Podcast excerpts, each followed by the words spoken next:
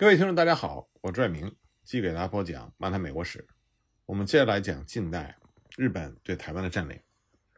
上次我们说到，日本在接收了台湾之后，这个时候的日本并没有任何殖民地的管理经验，所以呢，他就聘请了外国人作为他们的咨询顾问。其中非常重要的呢，就是英国顾问卡库德。卡库德曾经对日本和台湾关系提出过三种选择的模式。一种呢是如同美国的联邦国，第二种呢是像英国和印度等本国和殖民地的关系，第三种呢是像威尔斯、苏格兰和英格兰的关系，就像是大英帝国里的州。三种模式里边，卡库德认为英国的殖民地模式是最合适的。那么根据卡库德所提出的殖民地统治原则，那就是让其人民心悦诚服地服从于政府。收入要多于支出，也就是说，抑制成本的同时，必须要获得当地住民的认可。不过呢，卡库德提出意见之前的五月份，日本政府任命了海军大将华山资纪作为第一任的台湾总督兼军务司令官，水野尊作为第一任民政局长兼办理大使，协助华山资纪办理有关接收台湾的对外交涉。这两个人呢，都被视为日本统治台湾最合适的人选。华山资纪代表日本海军的南进论，他在牡丹社事件的时候，曾经为了促使日军征台而亲自冒险到台湾实地考察，并且和台湾的原住民进行了接触，所以呢，他是日本人中非常难得的台湾通。水野尊曾经在中国留学，精通中文、英文，对法治有特别深的造诣。当一切措施必须重新开始的时候，正需要像水野尊这样的文官和干吏。以奠定统治殖民地的基本架构。日本开始统治台湾的时候，为了消灭抗日势力，采取了必要的武力。台湾总督府定位为军事组织，实施军政，由武官担任总督。直到1919年，才首次由文官田健治郎接任第八任台湾总督。任命武官作为台湾总督的另外一个考虑，就是统治的策略问题。日本统治台湾的第二年。台湾总督府向当时首相松方正义就提出了台湾之实况的报告，做出了作为台湾施政方针的两个选择：一是为了国防上的必要，将台湾改造成日本人的居住土地，排斥台湾岛上原有的居民，而大举的移入日本本土的居民；那么第二个选择呢，就是为了开发丰富的资源，应该安抚台湾岛的民众，利用台湾本土的资本和劳动力。由于《马关条约》第五款定有两年的缓冲期，让台湾民众可以选择留在台湾，还是被赋予日本国籍，或者卖掉不动产，而明确表示愿意离开台湾。由于很多汉人已经在台湾根深蒂固，所以两年后撤离的比例只有百分之十六。那么，在关于台湾情况的报告书里还提到，总督府呢是想在两年的缓冲期里，以残暴的手段。使台湾的居民受不了而离开，再从日本内地移民过来，将台湾改造成为日本人的居住土地。或许正是因为这样的想法，当时在台湾的日本官员和宪兵、警察等有很多虐待台湾人的行为，包括强占并破坏寺院和书院，挖掘台湾人的坟墓，侮辱和妨碍婚姻仪式。从1898年起的五年之内，据说有一万多的台湾人被杀害或者被处刑。日本的历史学者说，当时住在台湾的日本官吏素质和道德相当的差。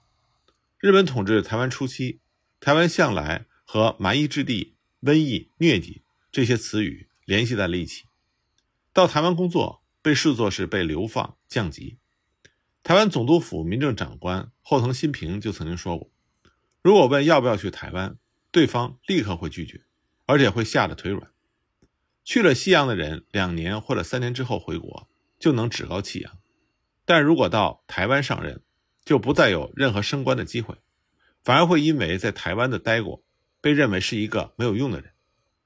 赴台工作不受欢迎，优秀的人才不会来台湾，而到台湾的人又是心情沮丧，没有任何的工作热情。卡库德到台湾之后所给出的观察报告里面就写道，几乎每一个警官都是七月一结束。就希望能够尽早的回到日本，并可以利用他们在台湾期间所存的钱。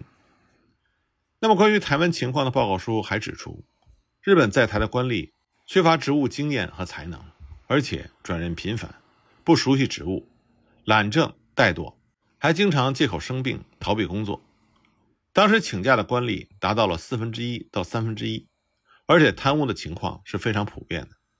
勤奋工作的人非常少。报告书还指出。官吏们或者是勾结商人，或者是威吓压制台湾人，强行购买土地和房子，凭借着各种不正当的方法累积财富。在这种情况下，日本人很难在台湾建立统治者的威信。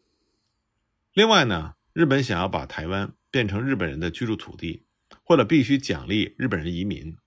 但是移民的人通常是在日本本土无法谋生的下层阶级。住在台湾的日本民间人士有一半以上是和官吏勾结、行贿、贪图不当的利益。他们对于台湾人的态度是非常恶劣的，威吓和压迫台湾人，从而签订不合理的契约，贱卖货物，把台湾人不当人，任意的打骂，甚至逞凶杀人，招来台湾人的强烈反弹。日本的这种态度，就让台湾人对他们憎恶怨恨，甚至蔑视日本人，这就增加了日本人统治的困难。受到蔑视，更是牵扯到了日本威望的问题。特别是来台湾的日本女人，据当时台湾协会汇报的描述，在台北的日本妇人大约是一千三百人，其中有八百多人是娼妓、艺妓和陪酒女郎。官员出入于这些酒楼喝酒、嫖妓、丑态毕露，当地人看到之后就产生了日本人果然是蛮夷，根本没有任何的文明。还是和生番一样的这种想法。日本人的娼妓问题就像日本人的威严扫地。台湾当时就说，日本人如果不和卖淫的娼妇在一起的话，就无法经营殖民地。甚至有人还说，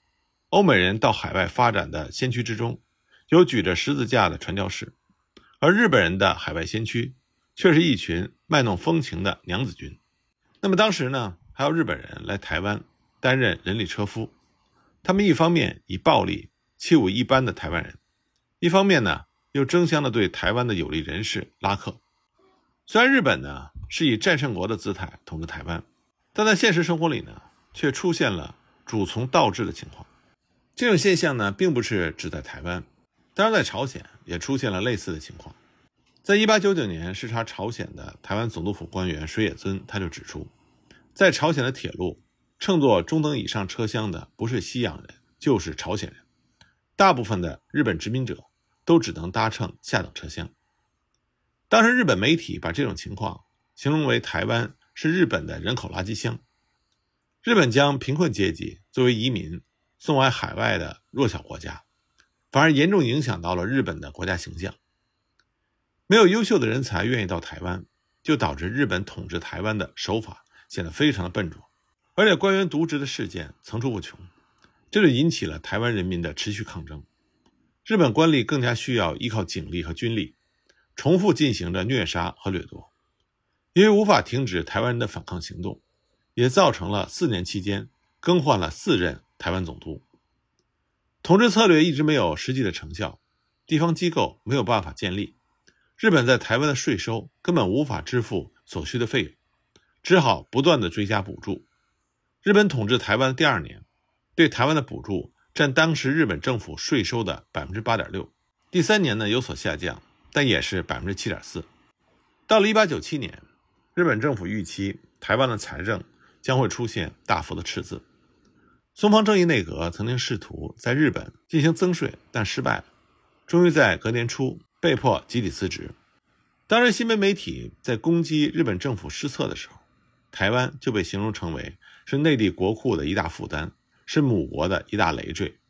据说因此出现了一亿日元将台湾卖给欧洲国家的说法。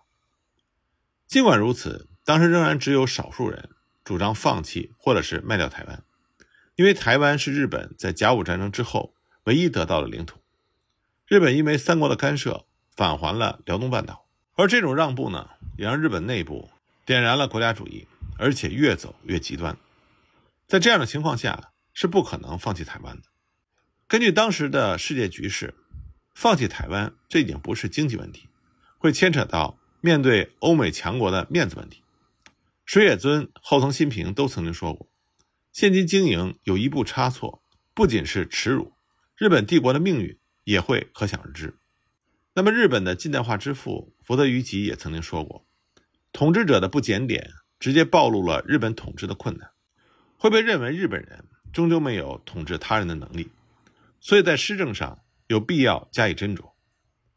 在关于台湾的报告书里，更是说到，日本在台湾的这种恶劣的统治状态，会使帝国政府的威信大减，遭到其他国的轻侮和嘲笑。要知道，当时在世界上。日本是除了欧美列强之外，唯一一个经过和他国交战而获得殖民地的国家。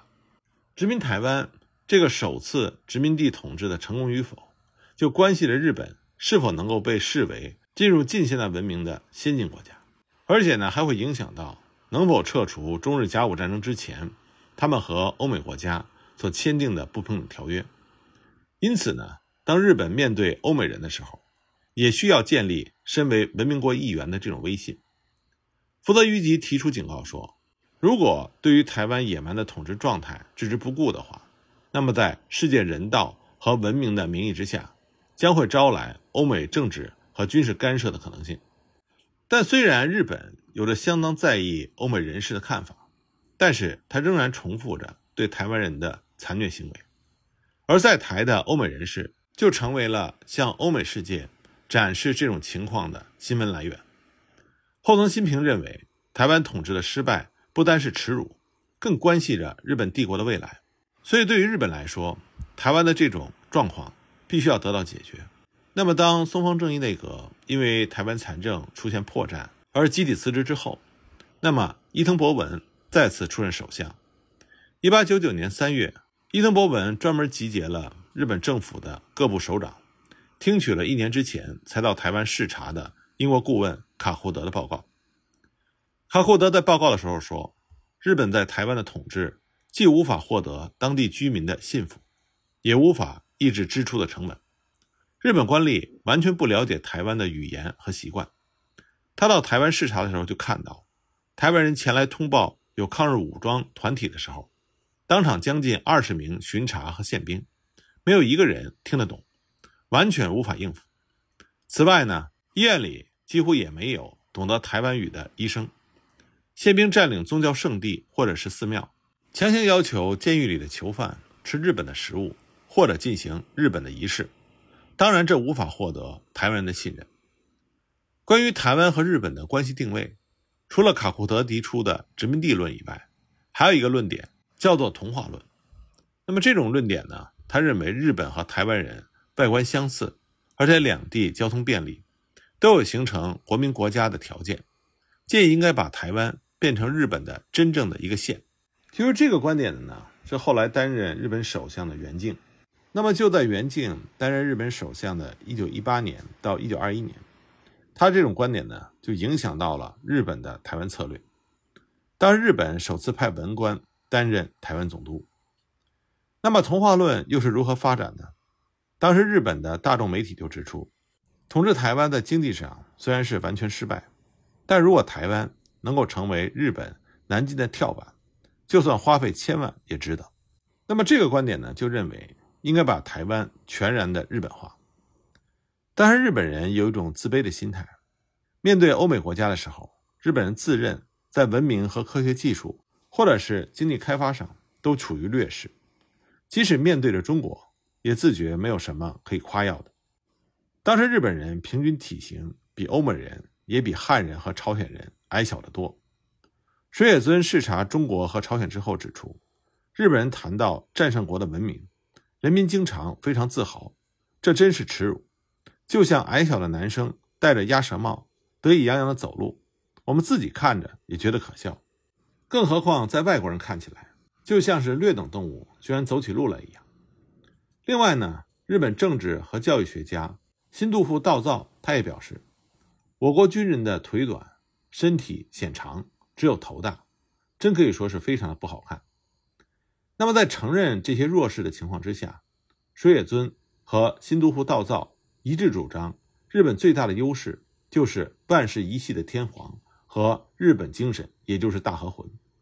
那么，到底是应该把台湾视为是殖民地，还是让它变成日本的一个县？这种犹豫不止出现在当时的意见书和讨论中，